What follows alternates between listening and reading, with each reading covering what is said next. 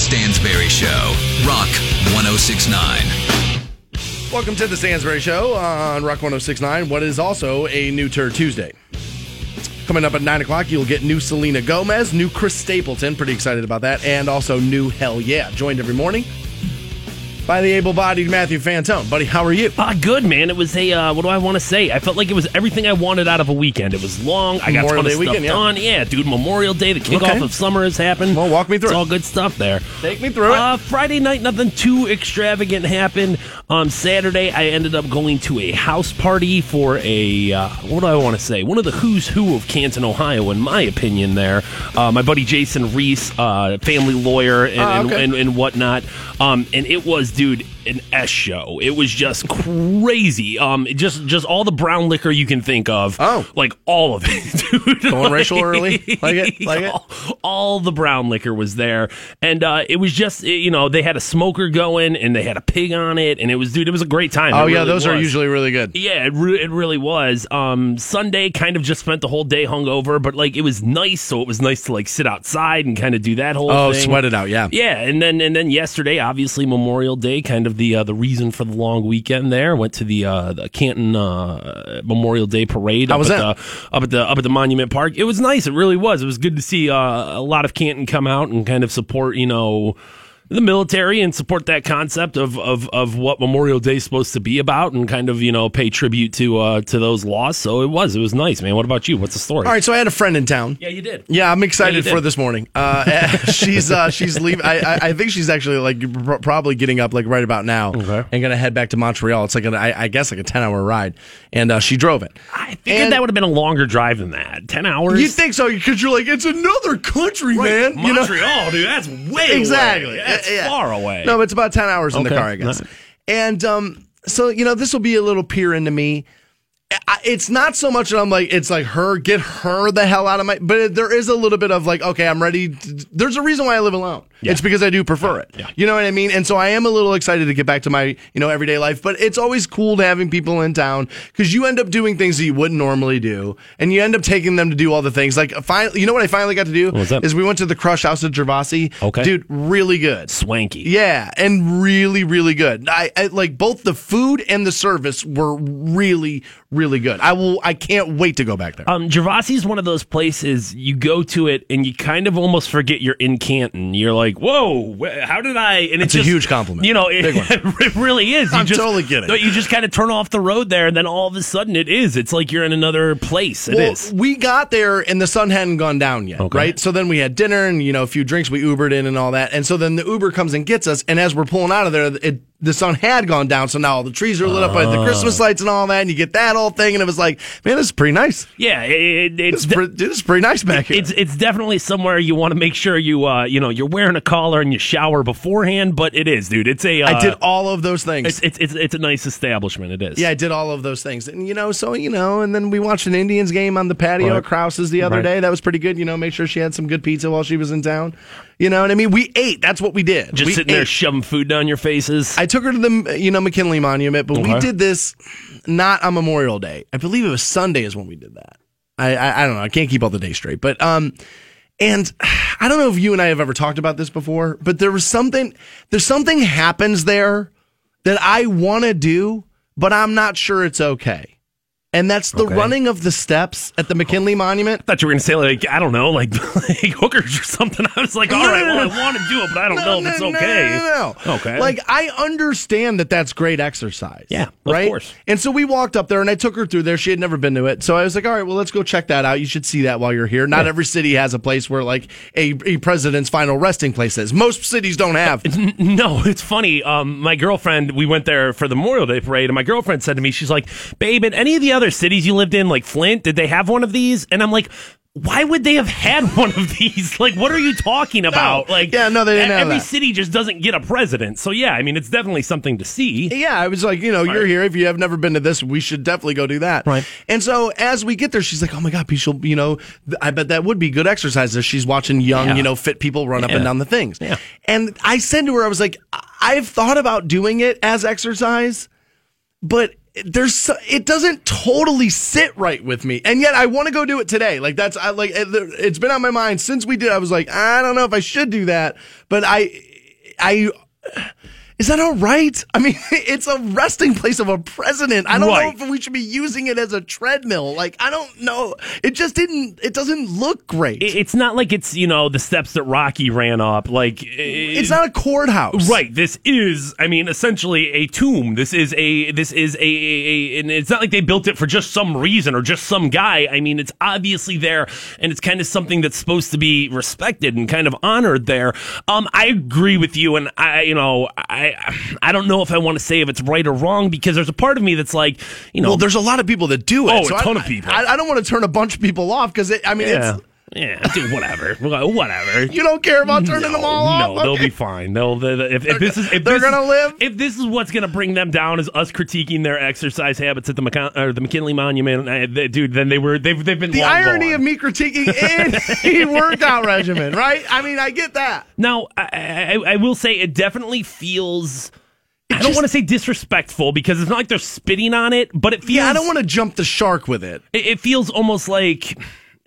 Negligent or something like that, like where you don't care, where it's like I saw whatever. Kids like sliding down the sides, right? Of like where you know on the side of the steps, and I was like, all right, kids are kids, and so I was like, all right, you know, at some point I gotta not be so critical. Yes, but dude, parents are supposed to be parents, and if your kid is sliding down the goddamn monument, if this was a normal cemetery and your kid was like jumping up and down on tombstones, we'd all be screaming at you. And you are a stone's throw away from a cemetery. I mean, it's right, not that. Right it's right there. It's right there. Yeah, I'm not sure my parents would have let me slide down. No, I can guarantee you my parents would have been like, Dylan, what are you doing? I guarantee you. Yeah, I feel like my dad probably would have had a hard time with that. But I guess the counter to that is, and like, without the people going there and exercising, I mean, how much does foot traffic alone cut back? I mean, who's going there?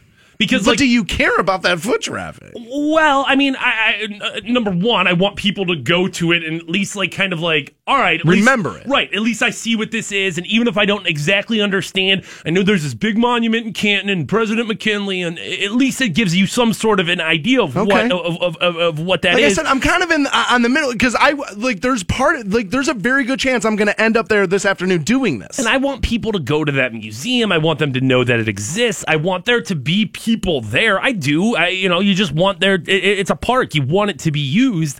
But like yesterday, so we're there, and obviously there's like a parade going on. I mean, it's not like it's a discrete thing that's happening there, and there's people running up and down the steps.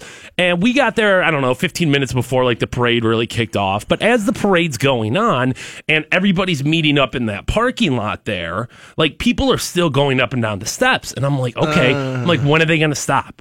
And then you've got the band sitting there, and people are still going up and down, and then you've got like people like World War II veterans speaking to this crowd, and people are still like jumping up and down these goddamn steps. On Memorial Day, there's people like doing yoga on them. There's these two broads. They're doing like these like leg things. That's not a great look. That's I understand not a good physical look. Fitness, and dude, you got to go get your workout in, and you got the day off, and you feel like it's a mattress, the summer kickoff or whatever. But I mean, just a little bit of tact, a little bit of like, okay, there's something else going on. Yeah, here. It wasn't crazy about it. Some dude who had his shirt off and he's running up and down the steps. Mayor Burnaby's giving this speech, and I'm just like, are you effing kidding me, bro? All right, here's the thing. On any given like Tuesday, whatever, Wednesday, whatever, right. But like as the parade's kicking off, as veterans are speaking, right. It's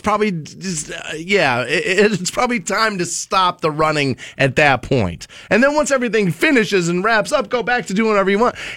I don't know. Like we sat there, and I felt like such an awful person because I was standing at the top of the steps, like judging people. I was like, well, first of all, I couldn't run these. So, like, judging you, like, on that level seems absolutely crazy. And I also didn't want to be one of these people that's like, oh, my God, I'm, like, wildly offended by that. Because, like, I'll be honest, like, do I really emotionally care about it? No. But it does ring to me like, I don't know if that's the best decision-making I've ever seen. But at what point do the standards just get dropped then? Because if none of us are allowed to be offended or, like, turned off by anything, if it's all of a sudden like, oh, dude, what are you, offended, you pussy? Look at you. You're watching people running up and down the steps. Right. At what point is it just like, well, then F it. We can just do whatever we want? Yeah, I mean... you got to hold a line. At some point, you got to hold a line. Yeah. But that's what I'm saying. Like, I'm not sure I can believe that strongly that that's where my line would be. Well, you know? Listen, I'm not saying you need to go die on that line, but you can believe in that line. I just think it's very funny. This is a true story, right?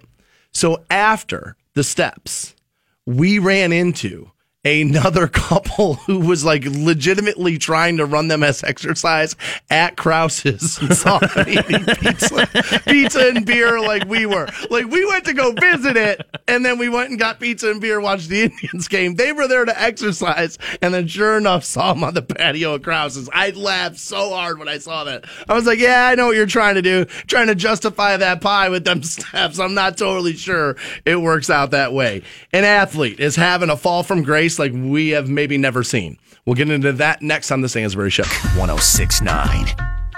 Welcome back to the Stansbury Show. Rock 106.9. 9 o'clock is New Tour Tuesday. New Selena Gomez, Bad Liar. New Chris Stapleton. Either Way is the name of that.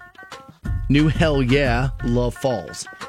I'm interested to hear that Hell Yeah. I've always been a Chad Gray's singer in that band. I was always a fan of his. Liked Mudvayne, the band from which he hailed. Hell Yeah's had a couple of hits I liked. Obviously, most famously, probably, I would imagine their biggest song was Alcohol and Ass, right? Yeah. I would imagine that was probably the biggest Hell Yeah song. They're just good, though, like, for what they are. I'm not saying, like, dude, Hell Yeah, we're reinventing the wheel, greatest band on the face of the planet, but they're always pretty good. Yeah, I bet that song will be all right. Also, listen to this, 7:30. We'll talk to Scott from WaitingForNextYear.com, then 7:45... we'll get you hooked up with Monster Truck Destruction Tour tickets. That going down Stark County Fairgrounds June 2nd and 3rd. I know, dude, the phone lines will light up for that. Oh, yeah. There's no question about it, dude. And your boy's going to have to see if a pair of those tickets fall off the back of the truck. Are you a Monster Truck fan? Oh, come on now, dude. Come on now. So, am I a Monster Truck fan? A lot of crossover in the wrestling Monster Truck crowd, right? A lot of crossover, dude. And I'm glad it's the Monster Truck Destruction Tour, not just the Monster Truck Tour, because that'd be one thing. But this is the Monster Truck Destruction Tour. 7:45, we'll get you up with those. Can't wait. So, you know I'm all excited this morning because I get to talk about one of my favorite things in the whole world because the most famous golfer of all time got arrested. Tiger Woods has been arrested on suspicion of DUI. And this is... well, it's interesting for a lot of different reasons. This is a fall from grace with Tiger that we've seen because it's not only the loss of the game, it's the loss of keeping it together off of the course as well, simultaneously, all together at the same time. So it's like, there's no denying that these things go hand in hand. Yeah, game fell apart, life fell apart, everything kind of fell apart for the guy. And from how high he sat to how low he is right now, it's like, dude, what a stark contrast there. It just goes to show you that when your parents kind of push you into something, and when that thing gets taken from you and you no longer recognize yourself because you're so defined by it, what happens to your life? Tiger didn't define himself just as like, hey, I'm a professional golfer. There's plenty of guys out there who play on the PGA, and that's who they are. That's what they are. Right. Tiger defined himself as the greatest golfer of all time. And when that gets taken away from you, just being a golfer isn't going to be good enough. That's not going to feed that beast inside of you of like, this is who I am. This is what I am. Where you know, other guys could lost a couple of swings on the game, and you know, you move on with your life. Tiger not capable of doing that. No. And, you know, on a whole separate conversation, and honestly, I'll try to keep us on track, not go too far down this rabbit hole, it does give you another, peer into how great Nike is at spotting the next thing. Yeah. I mean, dude, they plucked Michael and Tiger. That's an amazing pick ratio right there. So the Tiger Woods thing, now he's claiming it's not alcohol. He's claiming he didn't know that these medications he was taking, if you mixed them together and this kind of stuff, that the reaction. But Tiger, it's 3 o'clock in the goddamn morning when you got arrested. It wasn't 11 a.m. like you were on your running errands and, you know, you're on this stuff because your back hurts. It was 3 o'clock in the morning. You were doing something. Yeah, I mean, it would be a lot more plausible if it was, you're right, in the middle of the afternoon, and oh my God, I can't believe this happened. This is a 3 a.m. thing, and the further away you get from midnight, the more guilty you probably are. The more problems you're going to have at 3 a.m. trying to sell me on that. Now, I don't know that alcohol was a factor. Now, some people just purely party on pills, so it could have just been that. Right, and I think there needs to be kind of a point made there, is that like, okay, even let's take him at his word, and alcohol was not a part of this. You, as a driver, you as a licensed holder in the United States of America, have a responsibility not to get behind the wheel intoxicated on anything. On anything. On anything. It doesn't matter whether these are prescribed pills or not. You have a responsibility to know how those pills are going to affect you before you decide to get behind the wheel. And you ran in way too sophisticated circles to tell me that you didn't know the effects of painkillers. Wait. You ran in too... You're not an idiot. Like, you were a global star. Like, you get educated in that realm on pretty much all... on a lot of things. On enough to know that drug addiction for athletes could be a problem. It's not like you went to the free clinic and some doctor just kind of like some pill pusher just said, "Here, I got hurt at work and I took this thing." Wait, you've got the best doctors, goddamn Woods, the best doctors on the face of the planet. If they didn't tell you, hey, you know, these are the side effects, dude, you have a responsibility there. I think a lot of this is he sits at 14 majors, he's 4 behind Jack. He knows he's the greatest competition golfer of his era, maybe all time, and he knows he's not going to reach it, and so it makes him crazy. It does it. I think a lot of it is that. I think a lot of it is the fact that he wants to be out there and he's watching these young kids like Jordan Spieth, Dustin Johnson, Jason Day, and all these guys kind of like basking in the sunlight of something he created. Tiger Woods this is what's crazy. When before Tiger Woods, like the first place purse of a golf tournament wasn't $1 million. Every week these guys play on tour, first place is $1 million or more.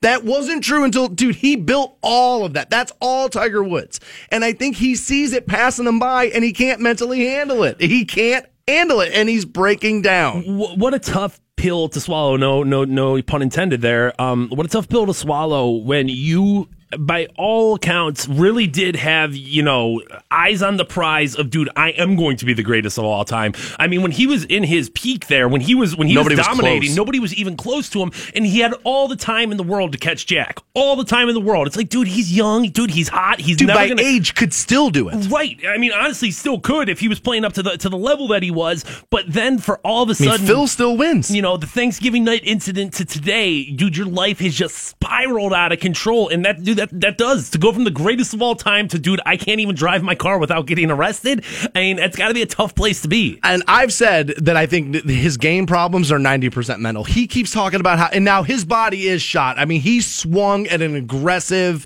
like, pace, and it was unnatural, and I'm sure his body's hurt. But I've always said, I think his problems are 85 to 90% mental. He thinks he's more hurt than he is, and he doesn't like the fact that he can't win tournaments by 25 anymore, and so like it bothers him because he made the long ball sexy, and now all these kids, all these young guys, small guys are out there on the tee hitting at 320, 330. They can all do it now. And like, so I think it got in his head, and it's just he realizes like, I could still win, but I'm not sure I can dominate the way I once did. And I think it mentally hurt him. Now, another media type in the area like was all over this yesterday. And, of course, I took offense to it because he was like, you know, okay, worst role model ever. And I was like, okay, well, I'm going to go with O.J. Simpson. Yeah, I was going to say, I can think of some worse ones. I'm probably picking O.J. Simpson. He's like, nobody's ever going to remember Tiger now for his playing. They'll remember him for his troubles. And I don't think so. We're talking about a DUI. Well, 2 now, essentially, right? I mean, it's not, it doesn't erase 14 majors, and I'll tell you, his legacy are the guys I named. It's Rory McIlroy, it's Jordan Spieth, it's Jason Day, it's Dustin Johnson, it's all these guys who grew up idolizing this guy now, who are now winning majors. That's Tiger's legacy. Obviously, I mean, a DUI is not something that you're going to point to your kids at and be like, hey, that's what you strive to be right there. No, never. But let's also not act like it's murdering somebody. I mean, nobody was injured. There was nothing that happened here. So really, at this point, I mean, yes, Tiger Woods made a big mistake, and a DUI is a horrible mistake. You should never put yourself or others in that in that risk of harm there. But it's really going to be, what does he do after this, where it's like, well, can you look at this guy as a role model? What if this is the catalyst to like the total comeback of Tiger? Like, what if this is like, okay, rock bottom's hit, and now I'm going to remember that I am Tiger Woods, the most dominant golfer ever, and what if he totally comes back and proves everybody, including me, wrong? What if that happens? Oh, my God, imagine that. As a golf fan, I want to see that. I wouldn't bet on it. Now, obviously, nothing takes away, you know, the years of dominance and the titles and the gold or the green jackets or whatever. Yeah, none of that gets taken away, but you do have to look at these last couple of years of his It hurts his legacy. It does. It hurts the legacy. I don't know. The further you get away from it, I'm not sure, because the Washington Wizards part doesn't necessarily hurt Jordan's legacy. Should, but does not. And so I'm wondering if Tiger, because of the greatness, whether or not that will ring true in the end. You know what I mean? I agree with you that both should equally weigh in there. I'm not always sure that's the way American sport audiences see it. Another person in the media has been fired over a tweet, this time all about the Indianapolis 500. We'll give you that next on the Stansbury Show. 1069. Welcome back to the Stansbury Show. Rock 1069. 9:30, you're getting hooked up with Guns N' Roses tickets as that show rolls into the queue in October. I want to go to that so bad. Yeah. I really regretted not going to that Pittsburgh show last summer. I really regretted that. I would really like to go see GM. 9:30 we'll send you, though. Also, 9 o'clock is New Church Tuesday. 7:30 we'll talk to Scott from WaitingForNextYear.com. Feels like the Cavs don't play again for another month. That's Thursday the NBA final starts, and I'll tell you what, it can't get here fast enough for me. Don't you worry, buddy. We're sitting about 48 hours out. It's going to be exciting times here in Northeast Ohio. I feel like I haven't seen LeBron play basketball in 2 years. Like, I'm ready. And Vegas has given him virtually no shot to win, virtually none. And normally I'm like, Vegas kind of knows what they're doing. But I just, when you're talking about all-time greatness and that kind of stuff, I think that's one of those things that may get in LeBron's head, and he may go, oh yeah, and basketball can be taken over by one person a lot of times, and I'm not ruling him out. I'm not ruling them out. Throughout the regular season, even throughout the playoffs, I as defending champions, you know, I kept tempering my expectations when it came to the Cavaliers. I'm like, dude, Golden State's really good, but the closer and closer we get, the more and more confident I feel. So I feel like there's a lot of good things happening for the Cavaliers as I kind of look at, like, well, what are Golden State's strengths and what are the Cavaliers' strengths? I really do feel like more confident today than I have in quite a while that they'll be raising another banner at the queue. Nice. Let's hope you're right there. So, a tradition over Memorial Day weekend is the Indianapolis 500. Yeah. Now, I've always been a little confused as to why the same people that view NASCAR racing to be hillbilly-ish then turn to the Indianapolis 500 and out, somehow that's more distinguished. I don't understand, because an Italian's at behind the wheel, all of a sudden now it's like this cool sport, but if a guy from North Carolina's doing it, he's a hillbilly. I don't get it. I don't get racing, but yes, that exists. Some reason or another. There's snobbery in the Indy 500. Right, when it's Grand Prix cars. Still fuel, tires, gas pedals, and that whole thing, right? No difference, just as boring as a NASCAR event to me. I've never really understood why that stands like that. But that's true. On the flip side of that coin, why do NASCAR purists feel like, man, dude, NASCAR Dale Jr., man, get it going, but they wouldn't watch. They'd be like, you sissy homos watching your Indy Grand Prix. Wild wheel. Bunch of queers. Yeah, I don't know why that is. I don't know where that beef. That's strange. I don't understand where that beef comes in. But a Japanese driver won. Okay. Has that ever happened in NASCAR? No. I'm going to assume that it's never once happened in NASCAR. A historic Indianapolis 500 win by Japanese racer Takuma Sato. Okay. The first racer from an Asian country to win the race. And a guy from the Denver Post now has been fired over a tweet that he made on the race. Okay. And I've told people before, now his job kind of does rely on social media. Dude, if your job doesn't require you to be on social media, get off of it, because sooner or later you're going to post something, your boss is going to get mad, you're going to be fired. And this guy tweeted, and I can't believe he thought in 2017 this was going to be okay. All right, what'd he say?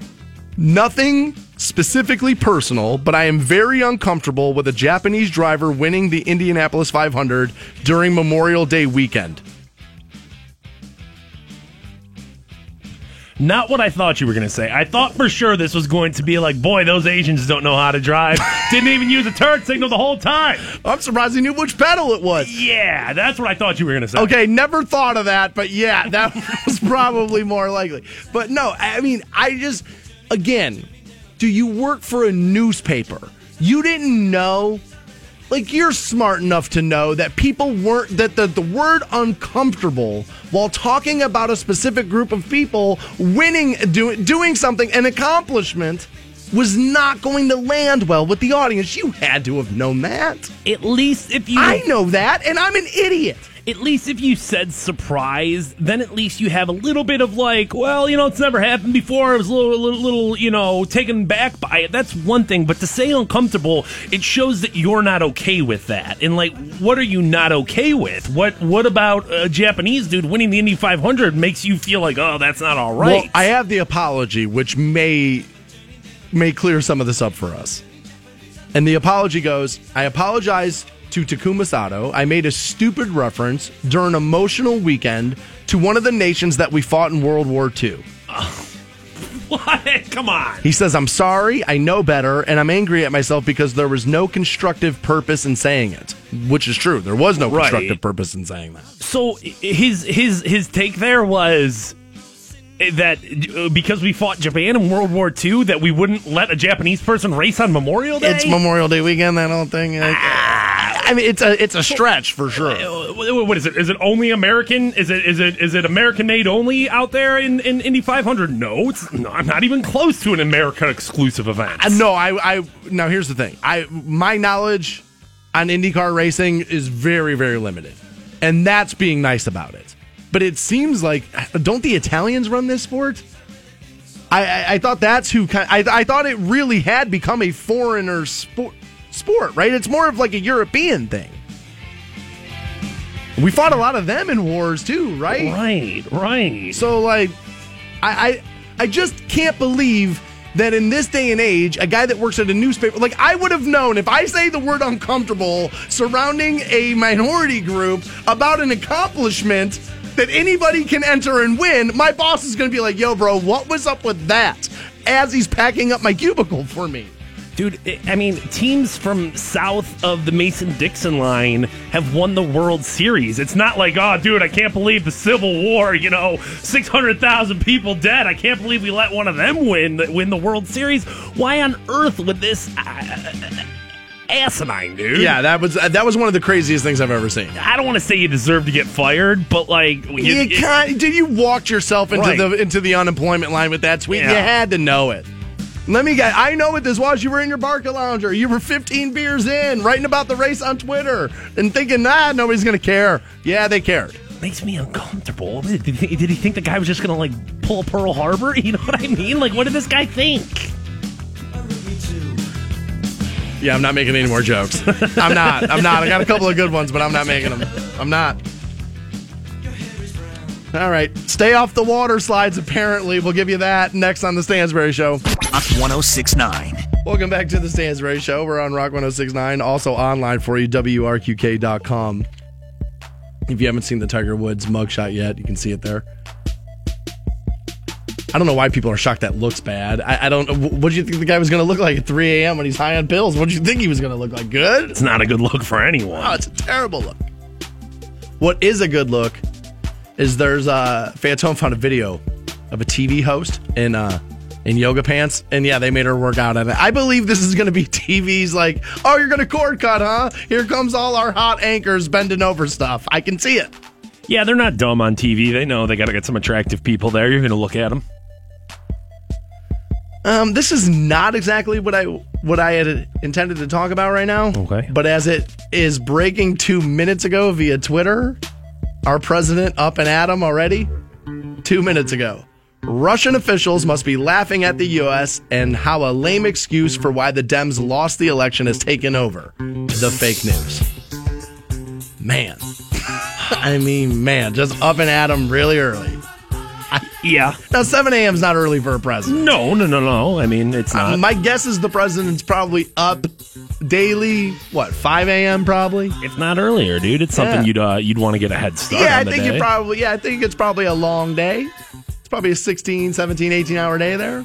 Now, I heard over the weekend that he was going to start having lawyers vet his tweets before they went out. That's what I heard that, too. I thought that was fake news. That's happening? That's what I heard, but I don't know if a lawyer would have been like, all right, dude, yeah, keep rolling with this. This is good stuff right here.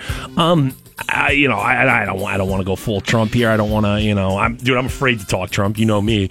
But it really is like you're going to have to just stop saying fake news and start actually like talking about what's going on with these, you know, allegations of Russia tampering.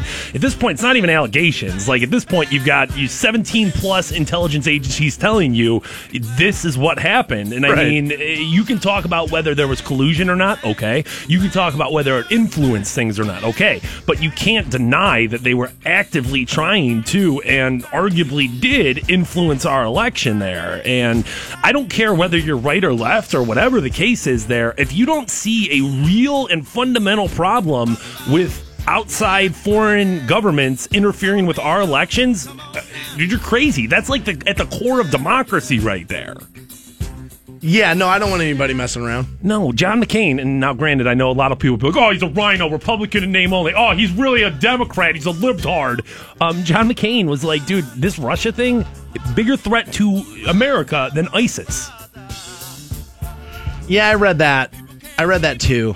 And I don't know if that's true or not. I know they're both not good. I know they're both problems that face us, and I don't know if I necessarily care about which one's edging out the other one right now. I want them both addressed. I want them both wrapped up. I want them both taken care of. Agreed.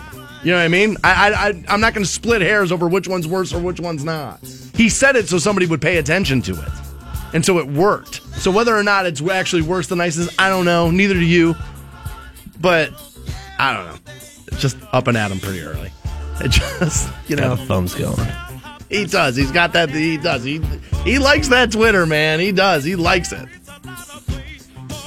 So Memorial Day weekend, over the weekend, we all look to celebrate it different ways. A lot of it is cookouts, a lot of it's sales, a lot of it's, you know, getting together with your friends, block party, that kind of thing. Right, yeah, dude. Screw the dead soldiers. We got a sale going on here. Screw them. Yes. We all take a break and we've lost focus on it, the way people feel like we've lost focus on what Christmas is about and all this stuff. I think there's a fine line there of, like, appropriate and inappropriate. I know some people are like, dude, you shouldn't even say Happy Memorial Day, and I don't know if I necessarily agree with that. I don't know if I buy that. I'm happy that there are soldiers who sacrificed their life and paid the cost there, so that I could do stuff. I'm happy there's soldiers that made it back. So I think happiness is like, it's one thing or the other, but, I mean, definitely the kickoff of summer, like, it feels official now. Yeah, for sure. It's, and so we all to celebrate different ways, and a lot of the ways we'll do it is amusement parks. This is when they start cranking up their business. Yeah. And we thought about going to like Kings Island or like Cedar Point, but we felt like, you know, over the weekend I was like, we're probably going to be a little busy this weekend. Yeah, you get yourself some, you know, t-shirts, airbrush with each other's faces on it, walk around with each other's hands in the back pocket there, Cedar Point style. Freshly off a prom. Yeah, we thought about it and then decided, let's maybe not do that. But water parks are a big attraction too. And I'm sure by now you may have seen where this kid flew off this water slide over the weekend. Now, he flew off the water slide, hit the pavement, hit the cement there. Now, he was then released the same day. So ultimately, he's okay. But what a bad look for the water park. This was their first day open. And Linda Smith, the assistant manager for the city of Dublin, said, obviously, this is not what you want to have happen on the first day. No. She's like, but we want everyone who comes to this park to have a safe and fun experience, and that's our primary goal. Now, I guess the city actually owns the park. I didn't know that, but apparently the city themselves owns the park. Now, what a bad look, right? And the next day if you're open, how do you let your kid go on that the same week? Right. Well, I mean, how can you assure that anything is safe there, let alone that slide? You're not going to change anything. Right. It's not like in a day's time you're able to, you know, like, well, dude, we ran some tests and this is what the problem was. First of all, I can't believe a city owns the water park. That just seems like too much of a liability to me. Cedar Point, okay. A lot of lawsuits open. Yeah, it just seems like that's, number one, liability, and number two, the upkeep of it and the maintenance of it and the employees and all that stuff. That seems like a headache for a city to me. But I guess when you go somewhere in America, you kind of got this, you know, mentality of like, well, I'm going to be safe. Like, this is a water park. I'm sure this has been tested rigorously, you know, and just a million different, you know, they've put, you know, employees like crash test dummies done it, and a million different tests they would do, different weights of human bodies, because let's be, we're America. There's a lot of different shapes, all of them round. Well, you got to think about that though. You got a 8-year-old kid weighing, you know, 60 pounds or whatever going down it, and then you've got me weighing 195. Well, I don't know how you get kids down there. You got three guys going three spins going down it. So you're right, that weight difference alone is going to be a huge difference. Now they say they're closing down 3 of the park's water slides pending a further inspection, but they do not not, as of right now, have an exact reason, Fantone, for what made the boy fly off the slide. I mean, the video looked horrible. I mean, if that was your kid, you'd be like, oh my God, what's happening right now? I mean, it'd be terrifying for sure. I feel like this is, I don't know, like the third or fourth like water slide accident that's been in the headlines since we've kind of been a show. And I just don't know if like I'm a parent right now. Am I going to just be like, yeah, go ahead and do the whole thing? You know, there were certain things I wasn't allowed to do as a kid. Like when the fair would come to town and like they would build the rides like in the city to this like square, my dad was like, no, Daniel, look at that guy. That guy built that thing 2 hours ago. You think I'm letting you ride that? You're insane. Right. And I can totally understand that and see that. But like you just figure in an amusement park setting, it's not a methed out carny, you know, guy out there putting it together. It's like, no, we've had engineers design this and put this together. I mean, dude, water park employees scream to me, 17-year-old that doesn't care if my kid dies, or maybe felon that maybe might want my kid to die. But to me, that's like, to the employees, the guy at the top saying, oh, hold on, 10 minutes, hold on. He's not the one engineering it. He's not the one that put it together. By it being a permanent thing, by being it, you know, by having to buy a ticket there, you almost feel like it's like, all right, I know this is going to be safe. Like when you go to an amusement park, you can say the same things. It's either a 17-year-old or it's, a guy who couldn't get another job. But like, I 100% assume that when I go to Cedar Point, I'm going to be safe. Yes, I do too. Ride. Yeah, for sure, every ride. Yeah, and I know they have this new water park. So in my mind, it's like, oh, dude, I'd be totally safe there. But do we have a water park close to us? I don't think anything like big. I don't think anything. Okay. I mean, places with slides and stuff. If I'm going to be honest, I mean, can you think of anything more Kid Rock than a water? Oh well, I mean, wearing jean shorts to it, like wearing jorts that's more white trash, but not much. I mean, I hate to play into stereotypes, but I'm willing to bet that's the first time a lot of those bodies have been wet in a while. And there's just something about like a lazy river ride and just each other's sweat. I mean, just and filth and just farts. Think about that. All of Canton, Alliance, and Massillon just washing together, stewing. That sounds awful. If that water's hot, it's awful. Oh, yeah, disgusting. Like, dude, like Stark County soup, that would be terrible. That would be terrible, dude. The water park, it just doesn't. Now, maybe that's my age showing a little bit there. I'm surprised at this point, and maybe this will be the catalyst to this, but like, Would you imagine somebody making you drink like a glass of that water? Stop it, dude. Stark County stew? That would be awful. Oh, my God. That's like Fear Factor stuff. They have like fully tubed slides. You know what I mean? Where there's a top. Where you're enclosed. Okay, yeah. Why don't they just make all those a top to them? And then you don't even have to worry about people falling out. Like, that's the common sense thing to me. Yeah, I don't know. I mean, it's probably a cost thing at that point. I mean, because it's not like it's going to make you want to ride it less. I don't think so. Or is it because you want people to see you going down it? Is that the appeal? And maybe it feels more dangerous or whatever, I guess. But still, like, it's cost effective. It's probably if I don't get road rash on my face, though, it's worth it. It's probably going to be more cost effective to put a top on it and not have kids dying versus and getting sued. Right. Versus being sued. Yeah, that's probably going to cost less money. I can't. Yeah, there obviously there will be a lawsuit. This family will probably get paid out. And I don't know. I think I'm anti-water park at this juncture in my life, unless I have kids. We'll talk to Scott from WaitingForNextYear.com about the Cavs NBA playoff chances. We'll do that next on the Stansbury Show. Stansbury Show on Rock 106.9. Welcome back to the Stansbury Show. Rock 106.9 still to come. 9 o'clock is New Tour Tuesday. New Selena Gomez. New Chris Stapleton. New Hell Yeah. All part of that. 9 o'clock brought to you by the Hard Rock Roxino, Northfield Park. We'll do that. Now, however, joining us, making his schedule flexible, is Scott from WaitingForNextYear.com. Fresh off of Memorial Day weekend, my man. How was your weekend?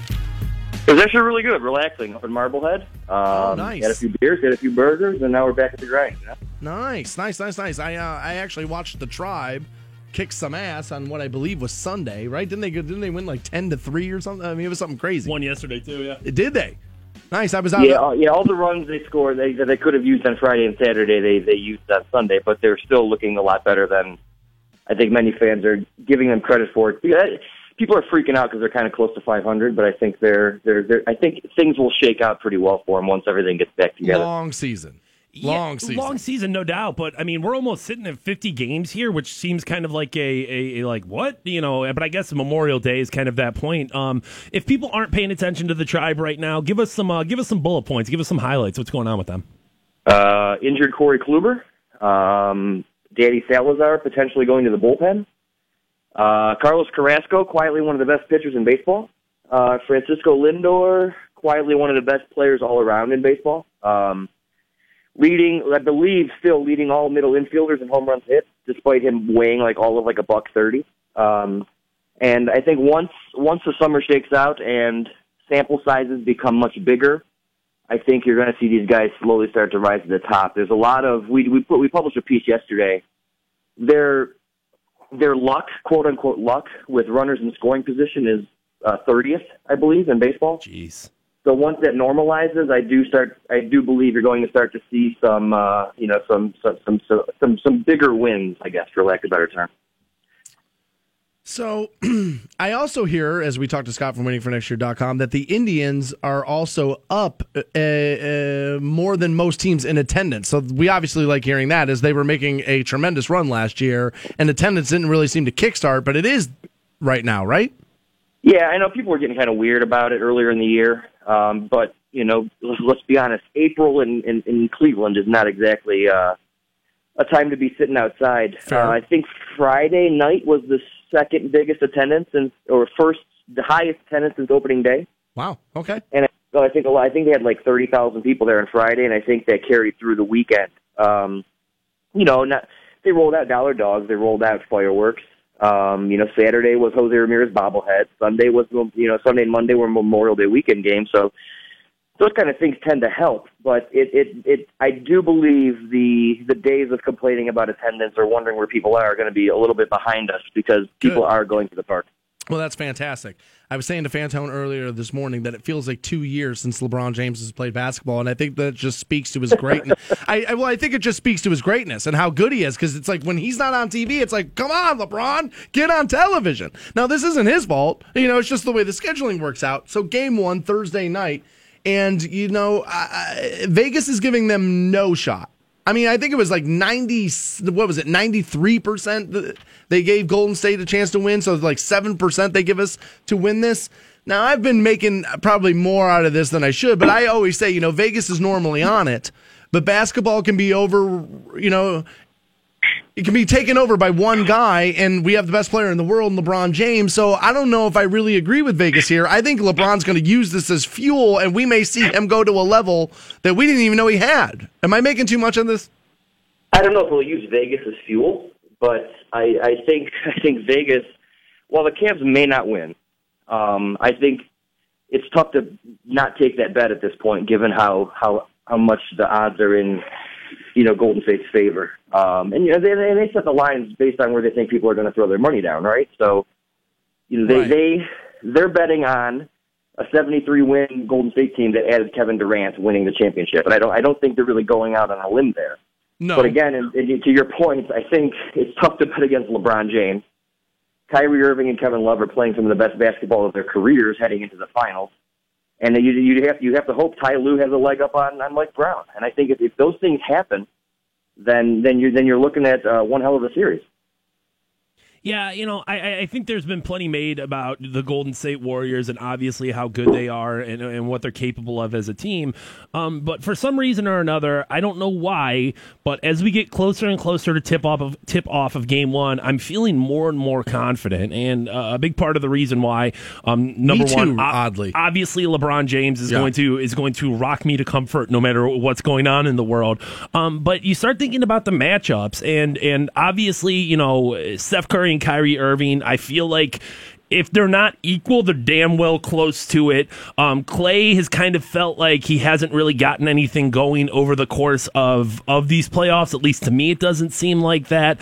LeBron's a better player than KD, and to me, it just seems like there's a perfect storm going on right now. And one of the big things in that is the Steve Kerr being unavailable and putting Mr. Potato Head Mike Brown in that head coach's role. So I guess what I'm asking you is of all these matchups that are going to happen throughout the playoffs, whether it's Draymond Green and Tristan Thompson or KD and LeBron, where do you feel like the Cavs have the biggest advantage? Well, I think having LeBron James at any point gives you a huge advantage. The issue that I think, and this is going to be bland compared to all the players you just mentioned, I think this series, at least one or two of the games, will come down to the bench. And the way that Golden State depleted theirs to side KD could prove to be a bit of an issue. Now, Andre Iguodala is, you know, potentially the best player out of all of them. But after that, you got to go Kyle Korver, you got to go Montrezl, you got to go Darren Williams, you got to go, you know, you got to go down the list that the Cavaliers have. And if they can keep that the Golden State bench at bay, you know, and not give up 40 points to, you know, like last year with Leo Barbosa and Sean Livingston, you know, I think that is where this series could be won. Now, I know rotations get tightened up and starters play more minutes in the finals than they do normally, but I do think that the Tristan Thompson, Draymond Green matchup and the bench are going to be really two deciding factors in this series. And I think Draymond Green's very, very good, third-team All-NBA, but he had his hands full with Tristan last year. And I think if you factor in the way that the reserves can step up and not just hold the lead, but extend the lead for the Cavaliers if all things are clicking right, I think that is going to prove to be really, really big for Cleveland. LeBron has kind of always owned KD. I mean, he's just, and there's something about LeBron when he plays guys like that, he kind of knows. Like, I'm going to be judged by these games. It's these matchups. And it's always, he has a tendency to go off when he's playing against the guys that people are always trying to shove down our throat as, here's the next LeBron. Here's the guy that's as good as LeBron. And I think this might be something to see. Like, this might be an all-timer series, right? Like, Lakers, I don't think Celtics. I mean, depends on your how you categorize stars. But I do think this series has the most star power, and when you factor in, I mean, ask Steph how that goes, right? Right. Unanimous MVP. Oh, it seems like we're having a little bit of an issue with Scott's phone there. Scott, you still there, buddy? Scott, you know what? We'll let him go, and if we can maybe circle back, maybe we will do that. And if not, we'll push forward by giving you Monster Truck Destruction Tour tickets. That will happen next on Rock 106.9. Canton's Rock Station, Rock 106.9. Welcome back to the Stansbury Show, Rock 106.9. Online for you, WRQK.com. We got, disconnected with Scott from WaitingForNextYear.com. We apologize about that. We will talk to him again Thursday and Friday since this week starts your NBA Finals. Pretty excited about that. Hell yeah, we are, dude. I mean, it's just, like I was telling Scott, it's like, dude, when LeBron's not on TV, it's noticeable. It's like, come on, man. Like, there's only so many things that will drive you to a television like that. You brought up LeBron kind of owning KD. And he does. And it's going to present a very difficult situation for the Golden State Warriors. And one of the reasons I feel like the Cavs have an advantage here is that on defense, they can either A, keep KD on LeBron and LeBron can expose him, or B, they can switch Draymond Green onto LeBron, which puts KD on Tristan Thompson. And you feel like, oh, well, that's probably the way they'll do it. But, dude, at that point, Kevin Durant can't keep TT off the boards, man. There's no way. Tristan Thompson will be coming down with offensive boards left and right. I didn't think about that. And, dude, it's a great advantage for the Cavaliers. So as we get closer into the week and when we talk to Scott again, I'm sure we'll be talking, like I said, mismatches that the Cavs can expose. Yeah, matchups are going to play a huge role in this because what I kept hearing about everybody say about Golden State is that, yeah, Mike Brown can get you through these early series because, well, your team's so talented. Right. But then once you face LeBron, it's going to be a different thing, and Steve Kerr's going to be missing there. And so I'll be interested to see how much of a role that does play. It'll be, I'm glad Scott brought up the benches. It'll be interesting to see what happens there. But if LeBron, if they think that Kevin Durant is going to be the guy that stops LeBron, dude, they're just mistaken.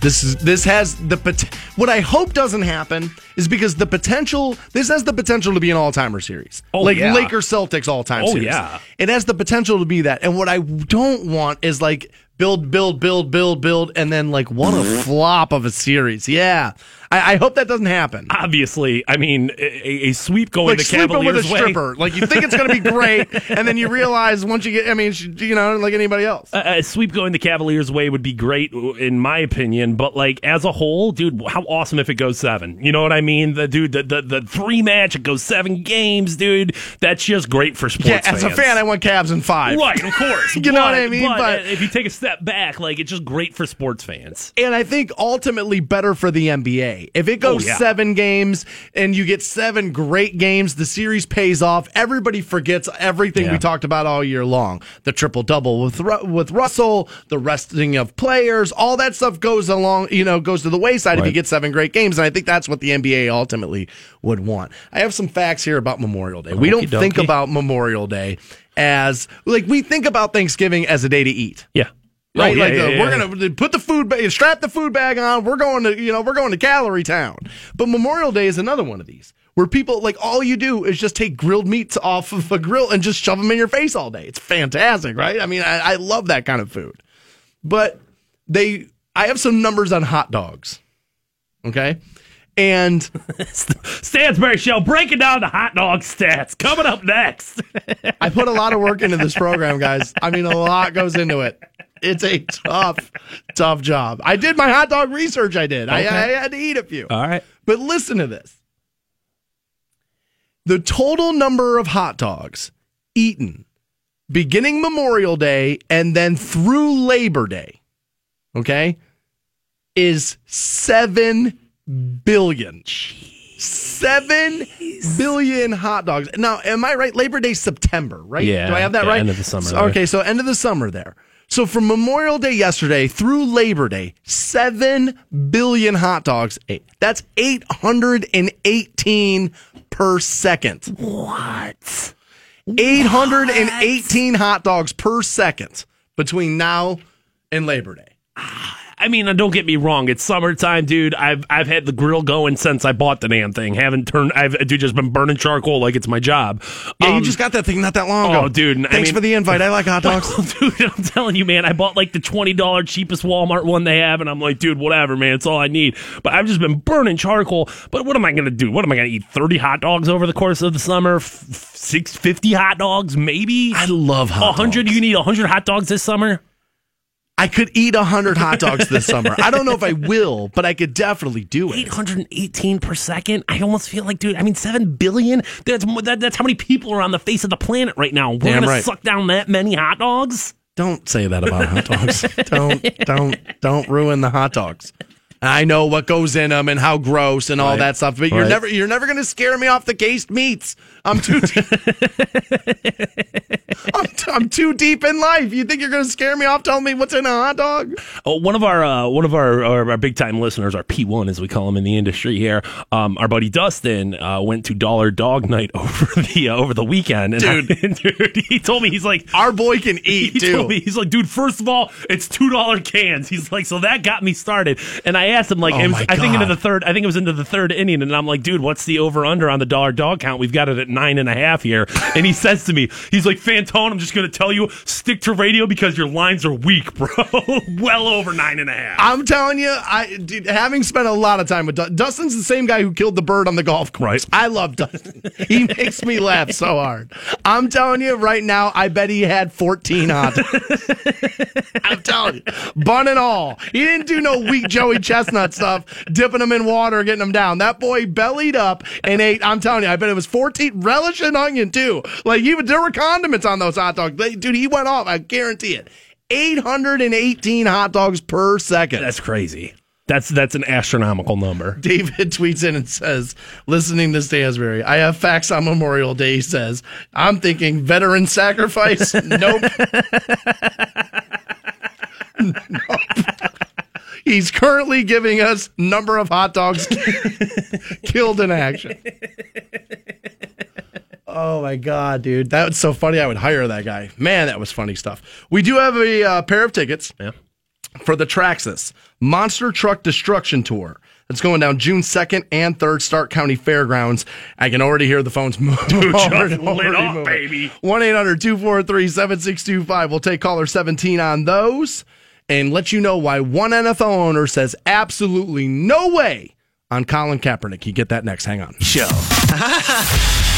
Rock 106.9. Welcome back to the Stansbury Show. Rock 106.9. Still to come, 9:30. Get you hooked up with those GNR tickets. That will happen in the middle of New Tour Tuesday, where you're getting new Selena Gomez, new Chris Stapleton, and new Hell Yeah. I've always been a little bit of a Hell Yeah fan, so Low Falls, I'm interested to hear that. I want to hear this new Chris Stapleton track also, as I have secured myself a pair of tickets for the Chris Stapleton show. There you go. A little later. Kick the dust up, baby. I forget when exactly that show's going down, but I did secure myself a pair of tickets for that. Get yourself a log of skull there, and you'll be ready to go. One time now, kick it up, come on. I'm not into the dipping. I'm not into it. Dude, T-County is laughing at you right now, dude. Put a dipper in. Get the thing stuck, Stansbury. Here's the thing, T-County. I can live with it. Laugh all you want. I'll be all right. Speaking of country shows. Here we go. And I'm curious to see what your opinion on this is. It seems like every time I turn the television on, there's a commercial for the Luke Bryan concert. And insider information here. They don't advertise shows that are sold out. And they don't advertise shows that are like close to sell out as heavily as this Luke Bryan show. Is Luke Bryan not the draw that he once was? Or, I mean, he's playing Progressive Field, right? Right, but he sold out Blossom twice last year, right? Wasn't that the big thing? Sold out Blossom twice, Fantone, you're an idiot. Kick the dust up, stupid. Yeah, no, I mean, selling out Blossom's really hard. Really selling hard. It out back-to-back nights is really tough.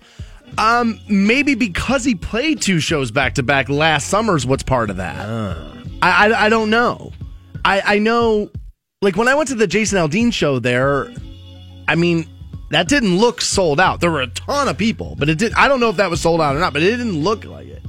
I mean, there were plenty of places for you to sit down and stuff, so I don't know if it's that he's not the draw or if that's just the venue so big or what that is. I don't know about that. My thought was, well, dude, Blossom has to have a higher capacity than the Progressive Field. I don't think so. No? I don't think so. I don't know for sure, but I do not think so. Right? Because I think that's the reason to play Progressive, is because it's bigger. Or was that Brown Stadium? Is why people do that. I don't know. I'd be interested. I don't know. 2,300 at Blossom. Or 23,000. I was going to say, yeah. It's got to be more than that. 23,000. Okay. Progressive field capacity.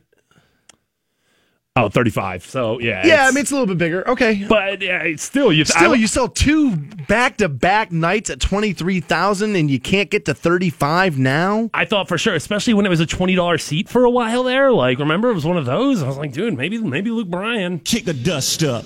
Maybe this is the beginning of the end of Bro Country. Or maybe just him. Come on. I mean, certain, careers, that they're fickle. How they run. Ups and downs of them. Could be fickle. They're making that money grow. All right, well, worst song ever. I will, yes, worst song ever. It's a turd. We'll hear some more turds coming up 9 o'clock. So we're all obsessed with the NBA right now because we're going to be in the NBA Finals, and by we're, I mean the Cavaliers will be. Yeah. We're not going. Stansbury and Fantone, they're going to be out there playing their hearts out. No, center, no. But today actually marks 100 days until the beginning of the NFL season. Okay. All right. And so John Mara, who I believe is the owner of the New York Football Giants,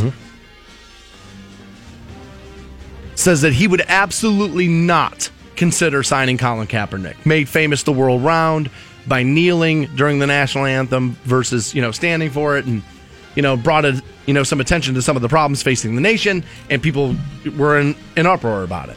Okay.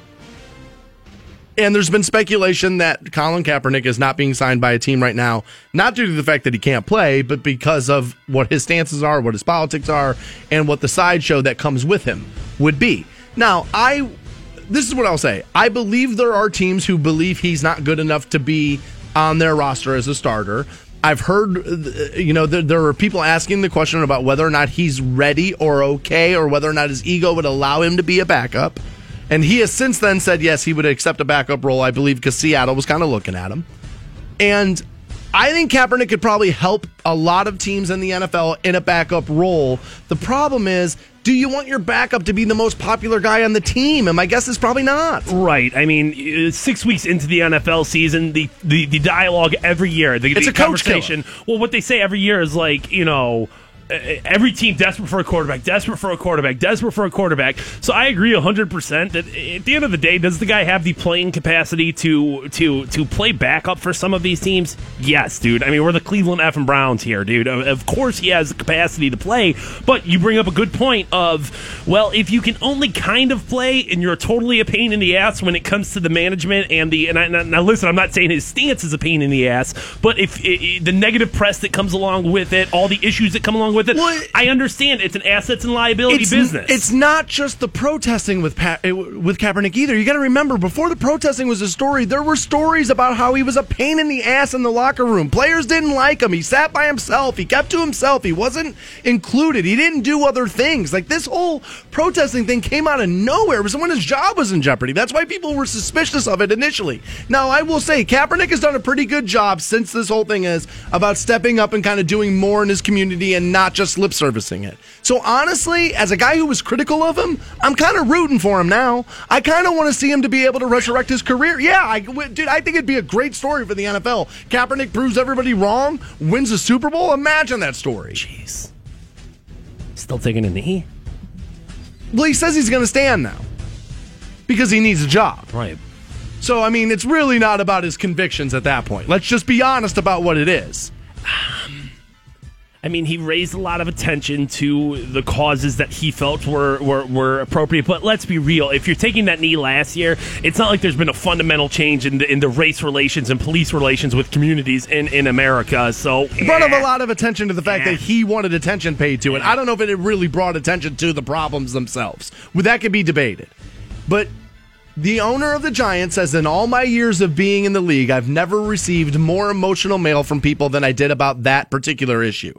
If any of your players ever do that, we are never coming to another Giants game. It wasn't one or two letters. It was a lot. It's an emotional issue for a lot of people, more so than any other issue I've run into.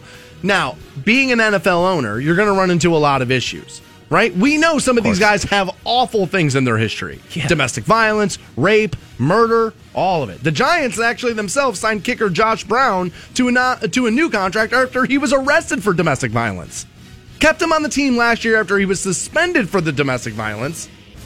And so, like, people aren't, like, but see, this is what you got to understand. Like, that sounds crazy, right? But you got to understand that the general public will view an affront against the nation as far greater as any one act against one particular person. Now, I'm not saying that's right, but that's how America's going to view things.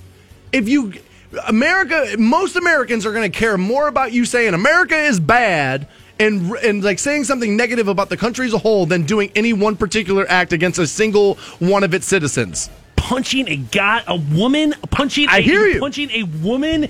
I'm not saying it's right. And I mean, listen, I understand that, you know, a lot of people feel very passionately about it, but an affront against the nation by quietly taking a knee? I'm not saying I disagree with you. Oh, my God. I'm just saying that's how people are going to view that. This is how people have chosen to view this. Dude, yesterday, Memorial Day. I'm at this Memorial Day parade, Canton, Ohio. People saying the Pledge of Soldiers up there, veterans up there saying the Pledge of Allegiance. People running the steps. Singing the national anthem. Dude, talking about the sacrifices that our military has made, and people are running the steps. People are on their cell phones. Dude, I'm telling you right now, there were guys yesterday that didn't take their hats off during the national anthem at a goddamn Memorial Day parade. Oh, that's awful. And those are the same dudes. The same kind of guy, yeah. Those are the same dudes who are saying, Kaepernick, you piece of crap. Same kind of guy. It's the exact same kind of guy, dude. That's hypocrisy. Awful. That's awful. I understand, though, why teams don't want Kaepernick. I totally do. Yeah. I totally do. Because what's going to happen now is, if in the middle of the season you're not playing him because he's black. You're not playing him because of what his politics are. It's a coach killer.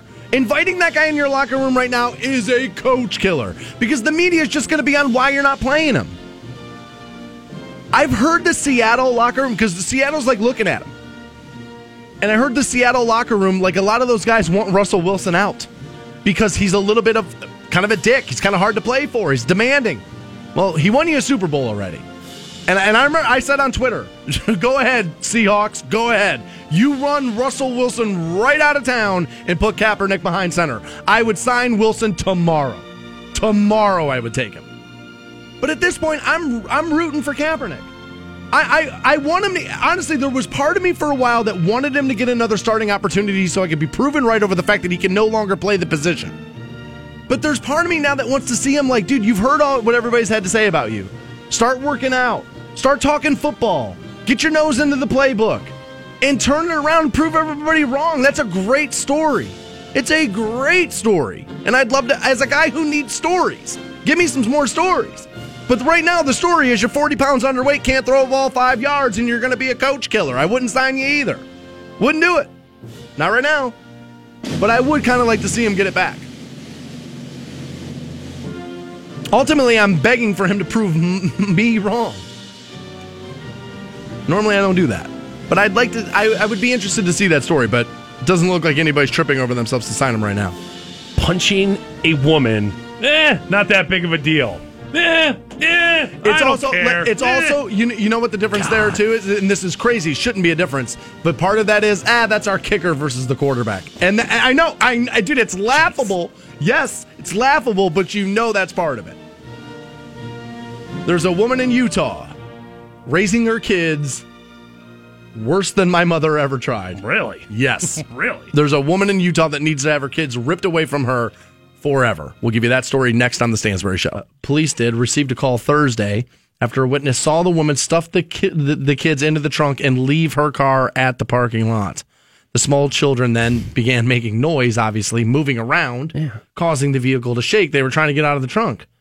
So obviously, a couple of Good Samaritans observed this, came to the aid, and they coached the 5-year-old on how to open the trunk using the emergency latch in the back of it. They had to put those in cars, by the way, because so many people were being stuffed in trunks. Think about that.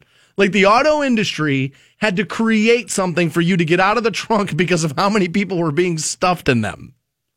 That's a sad state of affairs. Indeed. Right? Yeah. Yes. Like, talk about something my car shouldn't need. My car shouldn't need that, but again, people are awful, and so it does.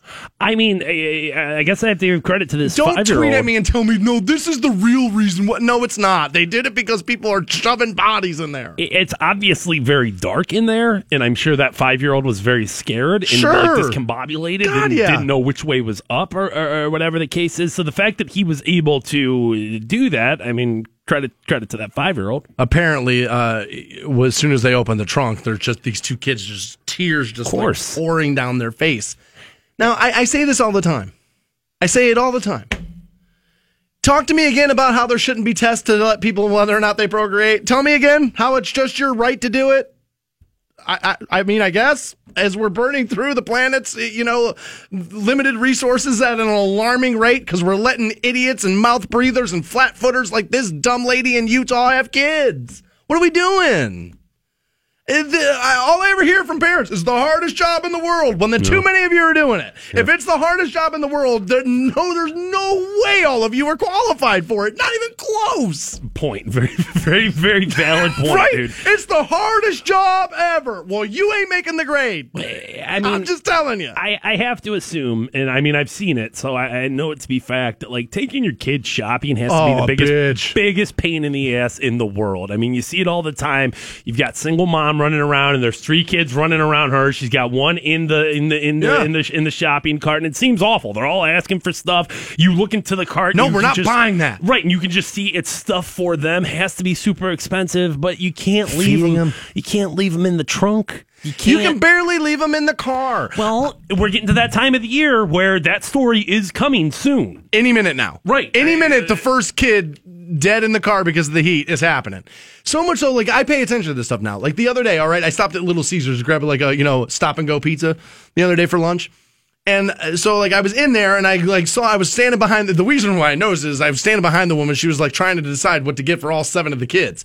She's like, well, I got about 7 kids, and, like, what do I do with this? 7 kids and $7. And she's like, how do I make this work? What do I do? And what, this whole thing. And then so, they take care of my order. I grab my thing, and I walk out, and then all the kids are in the car.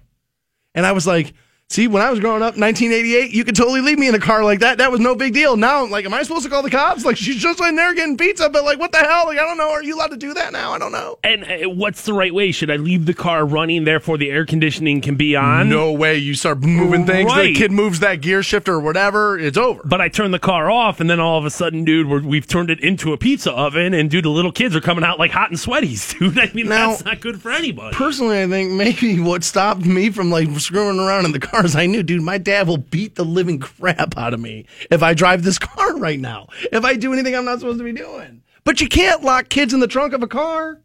And again, Joey tweets this in, and I'm sure people say this kind of stuff all the time. And it's a little too basic knowledge for it to really be applicable in the world. But he's like, you know, I need a license to catch fish. And yet any jackass can have a kid. Now, that's making it a little too easy. All right. I understand that. And I know I can't, like, New World Order it. Like, nope, we're going to be, you know what I mean? We're marching little girls off cliffs. No, I mean, that's not what I'm saying. And, like, what are we going to do? We're going to start, like, you know, putting birth control into women as they're born? Fluoride in the water. When you pass this test, like, that's when you're... Yeah, I want chemical castration coming from the faucet. Put it in the bottled water. It's just, it's all I ever hear. Hardest job ever. Well, there's no way all of you are good enough at it then. What the hell are you doing? And, like, this is the thing. If you can't figure out how to take the kids into the store, don't take the kids to the store. Hire, like, a local, I don't know, 17-year-old to, like, babysit your kid the way every generation before you did it. What the hell are you doing? You can't stuff kids. I cannot effing believe this. Everybody always says to me, you don't know anything about raising kids because you don't have them. How come I know I'm not allowed to shove them in trunks then? How come I know that? Oh, my God. I may have an aneurysm in over here over two kids I don't care about from Utah of all freaking places. Stop shoving your kid. What am I telling you that for? You're not doing that. It's not like this isn't excessive. All right. Take a breather, dude. Go take a walk, man. You need to breathe right now. Yeah, I may blow a gasket here. All right. Fantone has no idea what we're going to talk about next. All right. But I guarantee all of you, he'll end up saying 6 words that make you want to throw up in your mouth. That will happen next on the Stansbury Show. Canton's Rock Station, Rock 1069. Welcome back to the Stansbury Show on Rock 1069. Still to come, 9 o'clock is New Tour Tuesday, brought to you by the Hard Rock Roxino in Northfield Park there. You're getting new Selena Gomez, new Chris Stapleton, new Hell Yeah, all part of that. Also, you'll get hooked up with a pair of Guns N' Roses tickets as well. Very excited for that show in October. Want to go to that. Yeah, it's an exciting show. I've been trying to find out who that opener is going to be. Royal Blood's one of the rumored, Deftones, ZZ Top as well. And right before they come back and do the Cleveland show, they are in South America. Okay. And who's opening there, I don't think is going to be the same band opening, but in that South America leg, The Who is opening for Guns N' Roses. Wow. I would have never saw that one coming. Now, I'm a huge Deftones fan, so I would totally be okay with that.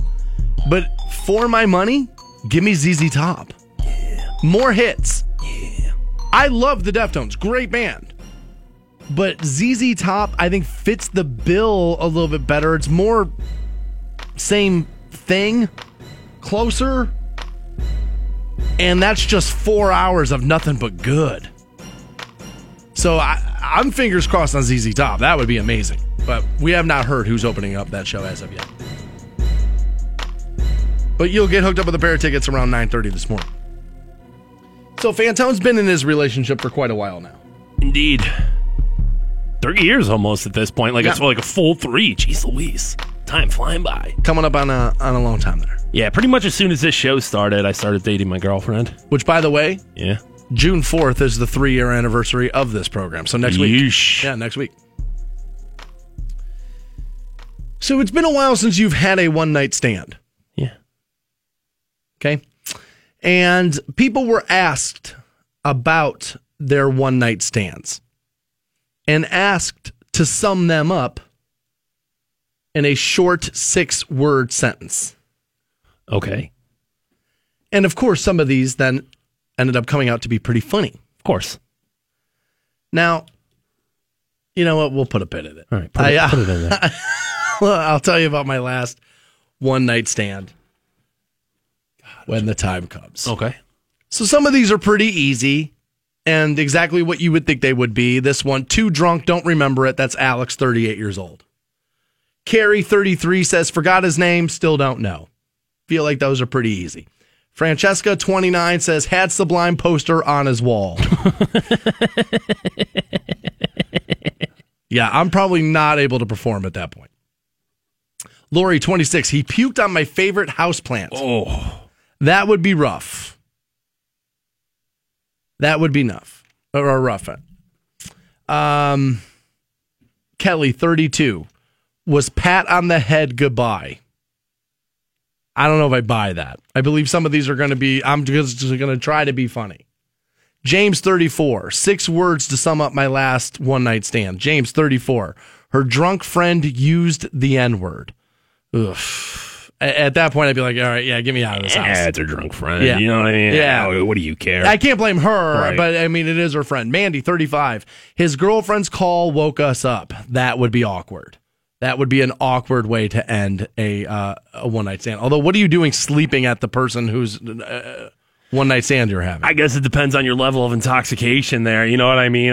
Yeah, that's true. You know, it could go either way. Janae, 23. Penis was so tiny, I laughed. Okay, but then did you go through with it? Because I don't believe you. Like, so you laughed in his face at the size of his penis, and then you continued to have sex with him? I don't buy that. Nor do I buy the fact that he went on with it. Yeah, I mean, if you laughed in his face, if you kind of laughed to yourself, but still at that point, why wouldn't you remove yourself from the situation? But I feel like there's a point of no return, a bridge too far where it's like, dude, I'm already here. We're already naked. Well, let's just do it. Let's just roll through with it. Just keep making mistakes. Right. Right. Exactly. Okay. All right. Melissa, 37, noticed post-coitus, which who speaks like that outside of Sheldon, 2 bikes, pink towel. I don't see why that would be. His girlfriend had a bike and there's a pink towel on it. Ah, like 2 toothbrushes. All right, okay. Yeah, I didn't think about that. Yeah, all you dirty cheaters out there. The one woman, Colleen, 28, says he insisted I pet his cat. What's so weird about that? I don't think that's weird. I mean, aren't you normally going to pet the animal? I mean, insisting that you do, though. It's like, okay, we came home from the bar and we're all hammered drunk. And like, no, you have to pet my cat. I can see how that's weird. Especially it's a guy, dude. Like, what? I mean, people out there think that, oh, you're a guy that has a cat. It's weird. So making somebody pet it, I can see that. We're talking about how people are summing up their one-night stands in 6 words. Sex so bad we conversed during, Drew says. Well, I mean, talking during sex can be whether or not it be good or bad. Well, it depends on the kind of talking. If you're talking about like things, the news, right? If you're having Trump tweeted, if you're having a conversation, that's probably not the kind of talking you want to be doing there. JD 38 writes, "Lots of bite marks, didn't ejaculate." Yeah, well, that's not the way sex is supposed to go there. Courtney 38 writes, "Skid marks on my new sheets." Oh, that's disgusting. That's terrible. Now. I don't know this, but I'm going to guess it, that if you were unclean to the point to where you're going to leave skid marks on somebody else's sheets, mm-hmm. Isn't that something you are going to smell in the removal of underpant? As you're removing the undergarment, aren't you going to get a waft of that? Did he just, drop trowel and go into it?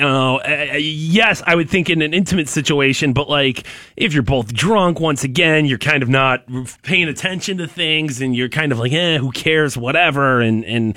Dude, but come on, like, you have to have known that you weren't wiped properly. Like, dude, I mean, you gotta know, right? Who's walking away from the toilet not wiped properly? If that is an issue for you, and on a regular basis, you're getting any sort of skid mark, dude, you really need to reevaluate your wiping. You do. Okay. I know we're supposed to be on opposite ends of things a lot, and we're supposed to, the yin and the yang of the conversation there, but no, I'll go sign that. Yeah, you do. Lynn, 46, describes her last one-night stand in 6 words by saying, insane roommate chased us with gun. Jesus. Okay, a lot going on there. A, you had a roommate chase you with a gun. Lynn, you're 46 years old. what the hell are you doing having one-night stands? So there's kind of that. And what the hell are you doing having a one-night stand 46 with somebody who has a roommate? You're almost 50. What the hell are you banging people with roommates for, right? I mean, I don't mean to be judgmental on people. Sometimes your life puts you in a weird spot and you got to do stuff.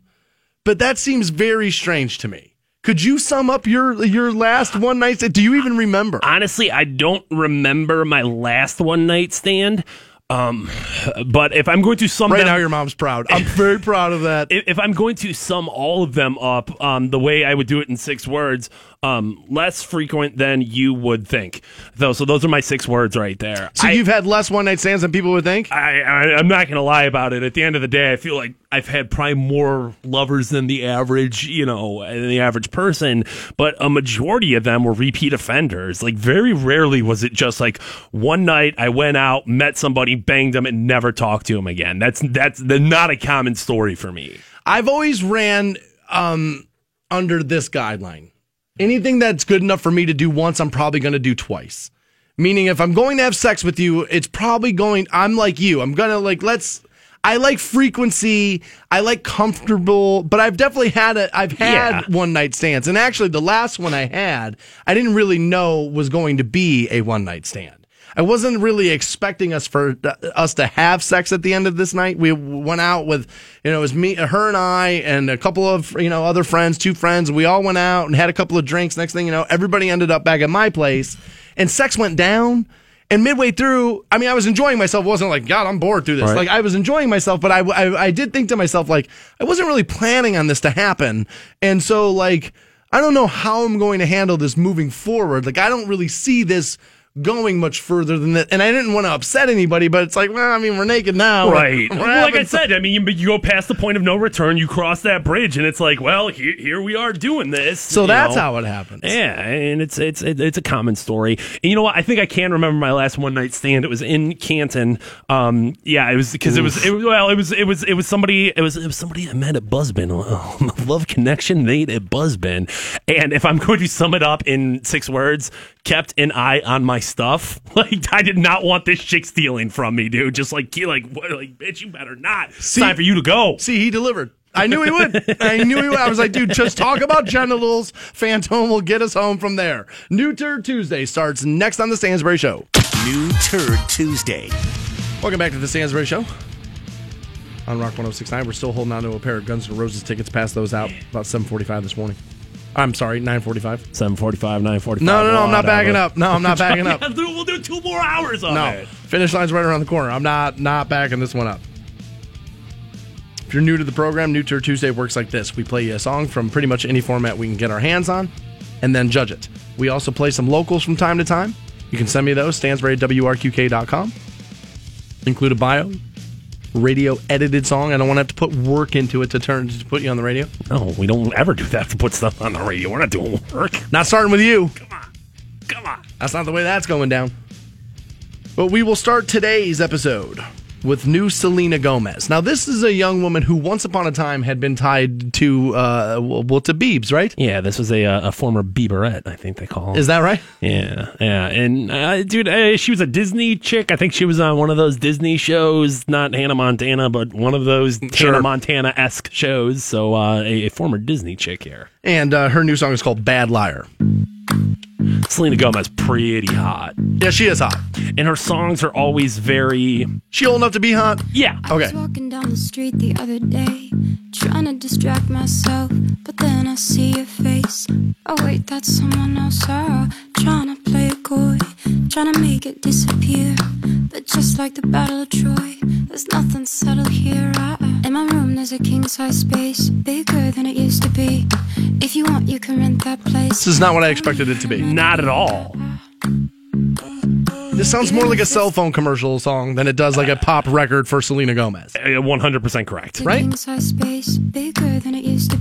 But she's probably like, oh, I'm an artist now. I'm not banging Justin Bieber, and I'm not a Disney princess anymore. I'm going all anymore. Harry Styles. Right, and I'm going in my own direction. Yeah. Oh, okay. Yeah, sure you are. Call me in a minute. She does have a hot voice. I always feel like her songs, I'm like, oh, yeah. It's that breathy, like... Yeah, she's... Yeah. I know what you mean. You're taking up a fraction of my mind.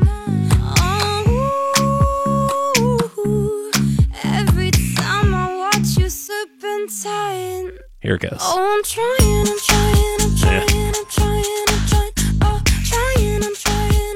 Ooh. She let that go. Try to write a better song next time, Selena.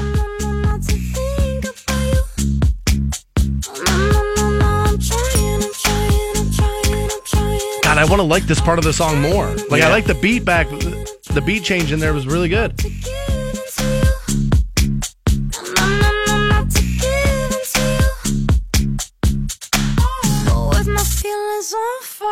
Guess I'm a bad liar. Oh, yeah, this is... There's potential there. Like, there's something here where it's like, okay, it's going to happen now, and it hasn't happened yet. Yeah, I want to like it more than I do, because there's building blocks on it. Like,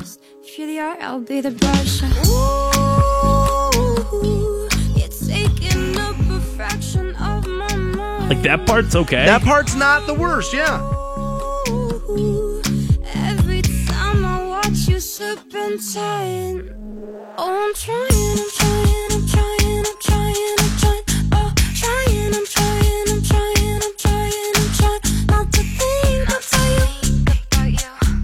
Selena Gomez.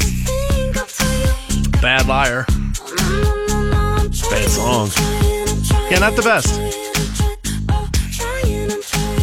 I don't know if I know any of her other things.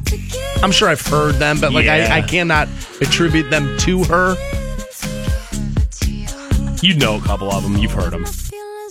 I mean, she had some like hits, right? Yeah, I mean, she certainly. This isn't her first attempt at it. Even though it totally sounds like it is. It sounds that did sound like a first timer. It sounds like your 14-year-old niece got a karaoke machine.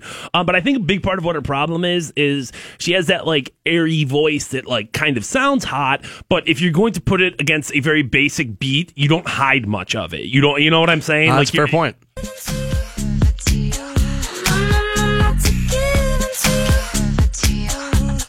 I mean, she sounds like Sex. Like, that's true. That right there sounds like that should be in somebody else's song. Not necessarily. That feels like that should be the hook on like a rapper's song versus like this being her song.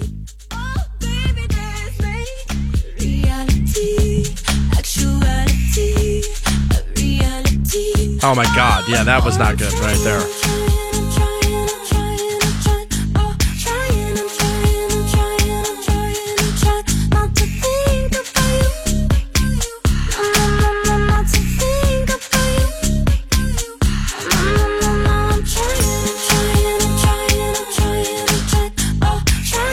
You didn't try at all. Yeah, this is like the opposite of trying. This is just like, yeah, we did it. Whatever, it's good enough. AKA the Stansbury Show. That's right. We're here. With my feelings on fire. Guess I'm a bad liar.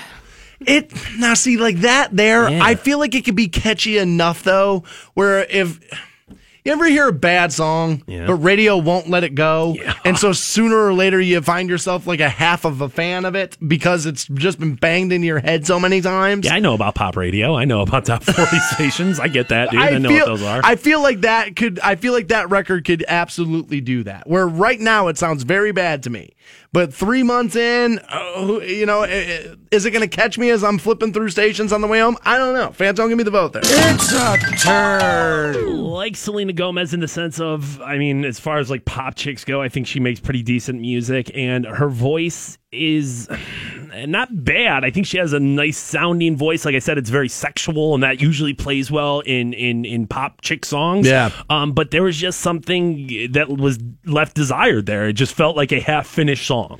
Yeah, we totally agree here. I'm gonna vote turd as well. It's a turd. And I felt like the beat had a lot of potential. Yeah. There was a lot of stuff going on there. Probably a decent album track. Was surprised they submitted it to try to be a single off of said album. First single. It's not like this is like the fourth or fifth single, and you're like, yeah, whatever. The pen's dry. This is the first single out. That's not a good showing there. So and I really shouldn't have an opinion on this either way, but I've always been more Team Demi Lovato than I am Selena Gomez. All right, I'll take Demi Lovato there. We have the new Chris Stapleton. Either Way is the name of that. You get it next on the Stansbury Show.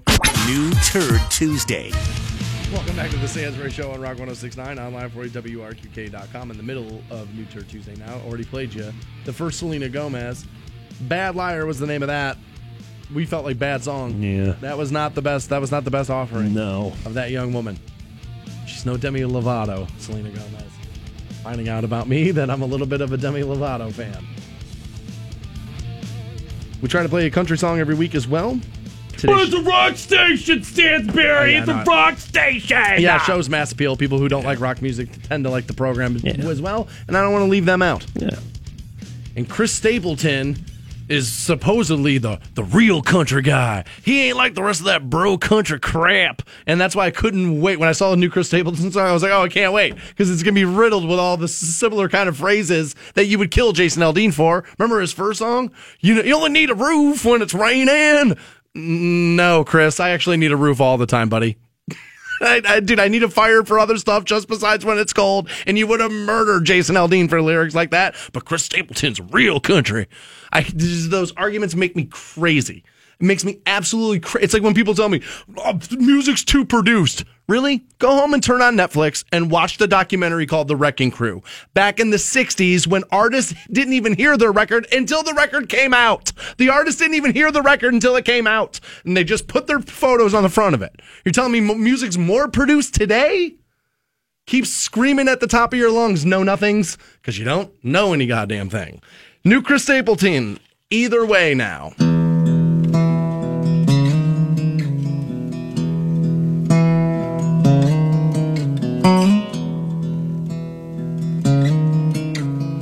He does have a good voice, this guy, though. We pass in the hall on our way to separate rooms. The only time we ever talk is when the monthly bills are due. We go to work, we go to church, we fake the perfect life.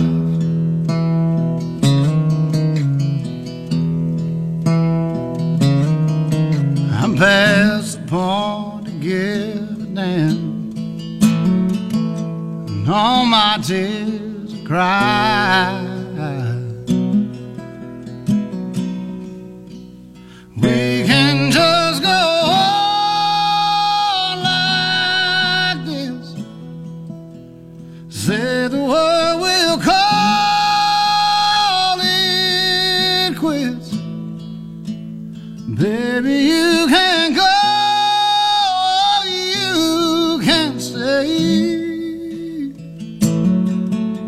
I was giving him credit for his voice. I won't love you either way. All that sounded very strange. Yeah, when he pushed there, I mean... It all sounded very, very strange. If that was live, okay, that's what you deal with. Right. But, dude, get in there and cut those vocals again, and dude, just bring it down a little bit. Yeah. You don't have to push so hard. Yeah, so far, it sounds like his other songs that were a little bit more sped up or were hiding some deficiency in his voice. Oh, yeah. I mean, that's Struggle City right there. Yeah, that's karaoke struggle there. Right. But I won't love you either way. And I mean, I understand, obviously different songs are going to challenge you in different ways. Sure. But, playing this acoustic, you probably should have known, back that one up a little bit.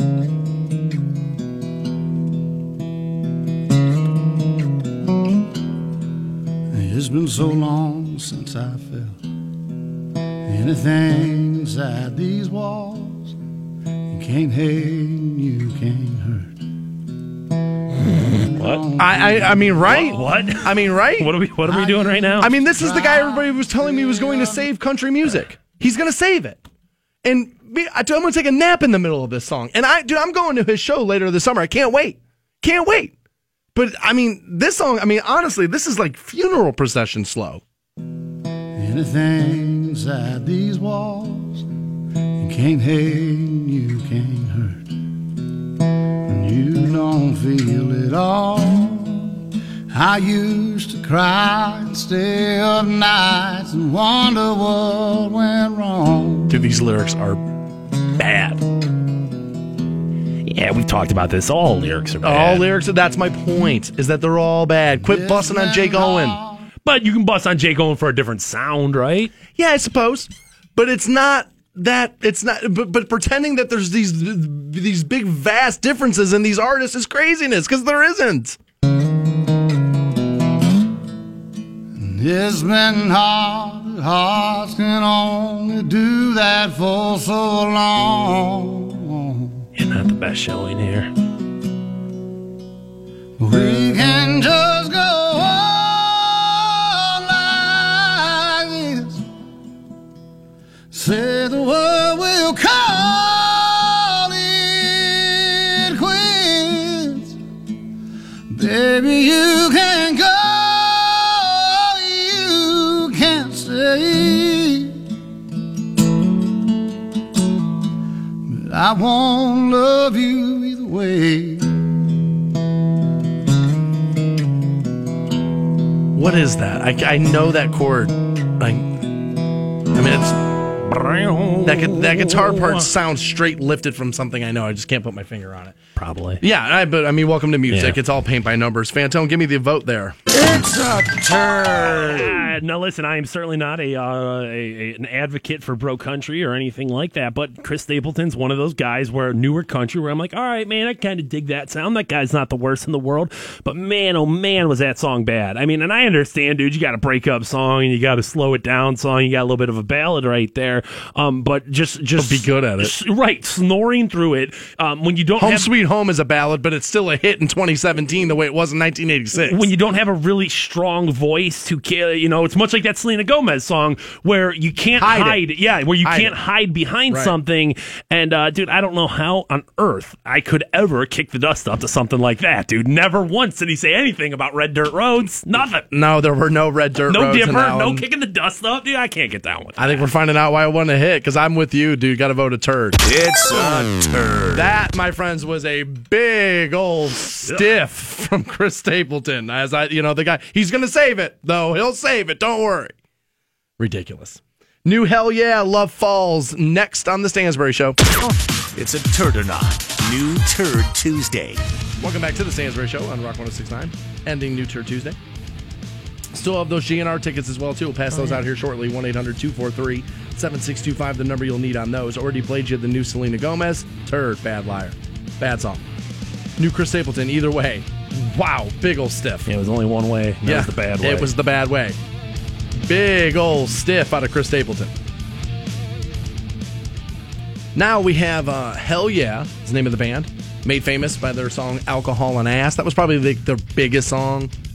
I liked Hush a lot. Yeah, there's some good Hell Yeah songs. I liked Hush a lot. Do you consider them a super group? I kind of have to be, right? I mean, it's like most of Pantera and Chad Gray from Mudvayne, so I mean, was Mudvayne enough to consider him to be like super? I don't know about that, but they always just felt to me like they were a different band. I never look at them as like, yo, dude, that's Mudvayne and Pantera up there, because they don't sound like either one. Yeah, that's why I don't want to say they're not a super group, but it always just seemed to me like if you didn't know that it was Mudvayne and Pantera up there, you wouldn't necessarily figure it out. I guess Chad Gray's one of those guys. He's the lead singer. He was the lead singer of Mudvayne. I guess he's one of those guys that had like a bunch of Southern influence and thing, but never really released it in the Mudvayne thing. They kept Mudvayne very metalish and never really. And so like he wanted to like kind of tap into that part of his artistry, if I'm going to say it that way. Okay. And so they kind of have used Hell Yeah as that outlet. It's kind of a dumb name for a band. I mean, band names are one of those things. Like a lot of them. I mean, dude, like Kiss was a good name for a band? No, Kiss was a very bad name for a band. But for a beer drinking, whiskey drinking, hell yeah, man. Yeah. I mean, that's really what I think of with this band. The moment I hear Hell Yeah, I think infield at the NASCAR race. Like, that's the band who should play the infield at the NASCAR race every week. And I'm sure if we ask the good people in Hell Yeah, like, yo, do you guys want to do this at this NASCAR show? Hell yeah, we do. Hell yeah. I ain't doing no Indy 500 bowl. Like, of course they'd want to do the NASCAR, dude. Of course Absolutely. They would. Their new song's called Love Falls. Let's take a listen.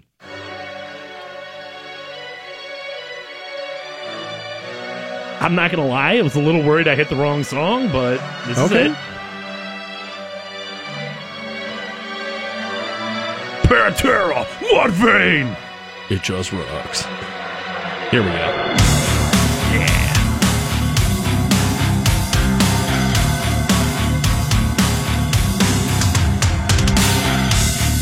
Have you cried yourself to sleep? Have you felt this incomplete? Have you Didn't know that one was coming. I didn't know I was going to cut myself deep there. Didn't know it. Nope, the cuts run deep. Didn't know the cut was going to run deep there. I hate my stepdad. Cut yourself so deep to see me still bleed. Do you know wherever the world. God, I want this to be more produced. I can't hear a word he's saying. Yeah.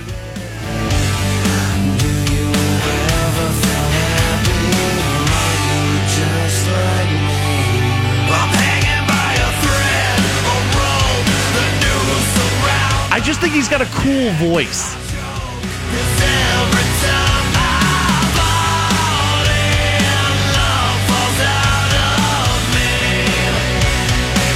Oh my God, hold on a second though.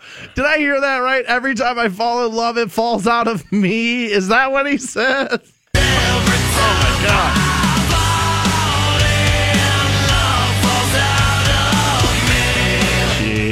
Every time I fall in love, it falls out of me.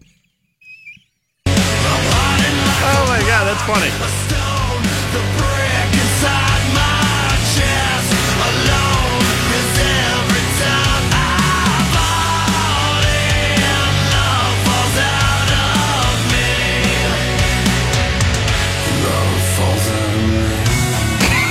Love falls on me. Come on now. Vocally, it sounds like he's a little bit more Mudvayne-y than he has been in past Hell Yeah songs. Which, good. Give me some of that. I really like when he kind of brings that yell out. I really like the way he sounds. All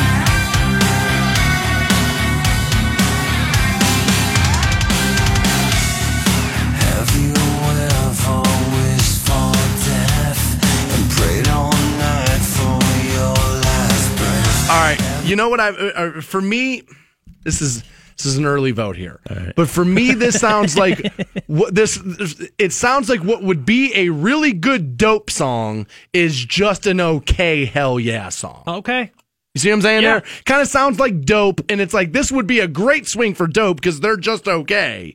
But Hell Yeah has the ability to be a little bit better. It kind of feels like not so up to par for them. Have you ever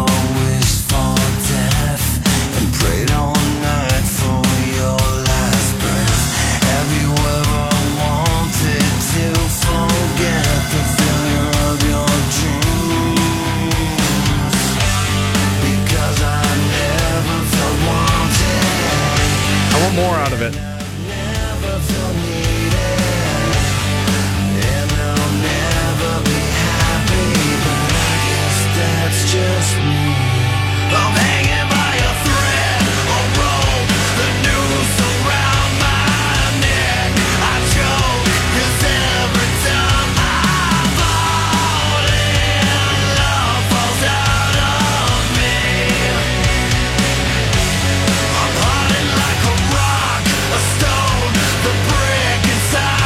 Oh my God, list all the kinds of rocks. Every last kind of rock you can find, list it.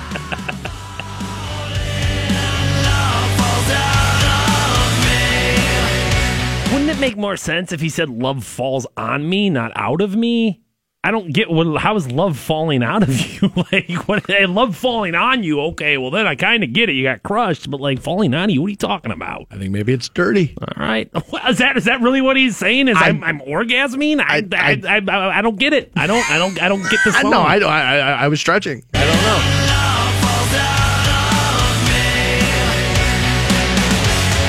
And that doesn't fall out of you. I mean, like. Just wait. Maybe not at 33, it don't. Just wait.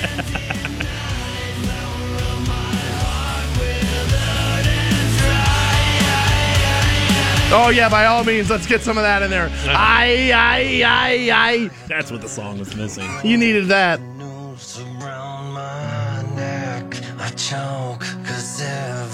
Oh, now he's singing through clenched teeth because he's so angry. Dude, like, here's the other part. It's like, dude, you can quit writing this song really easy. Quit banging the girls at your shows in green fishnet. Stop doing it. I know the black shorts, green fishnet. Oh, my God, tattooed sleeves. She's so hot. But she's a mess, Chad Gray. She's a mess. Around my neck, I choke because every time I fall in love, miles out of me.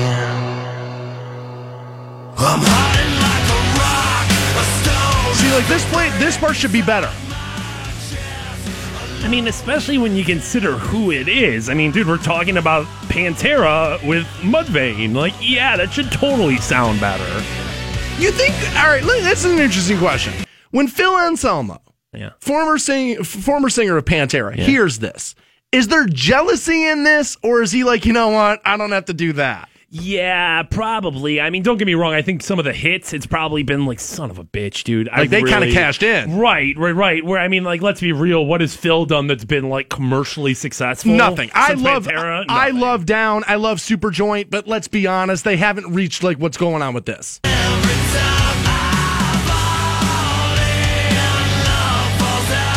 Phil's probably just more concerned about white pride, I would assume. But... Oh yeah, that's right. Turns out those Confederate flag t-shirts Pantera put out, turns out that wasn't an accident.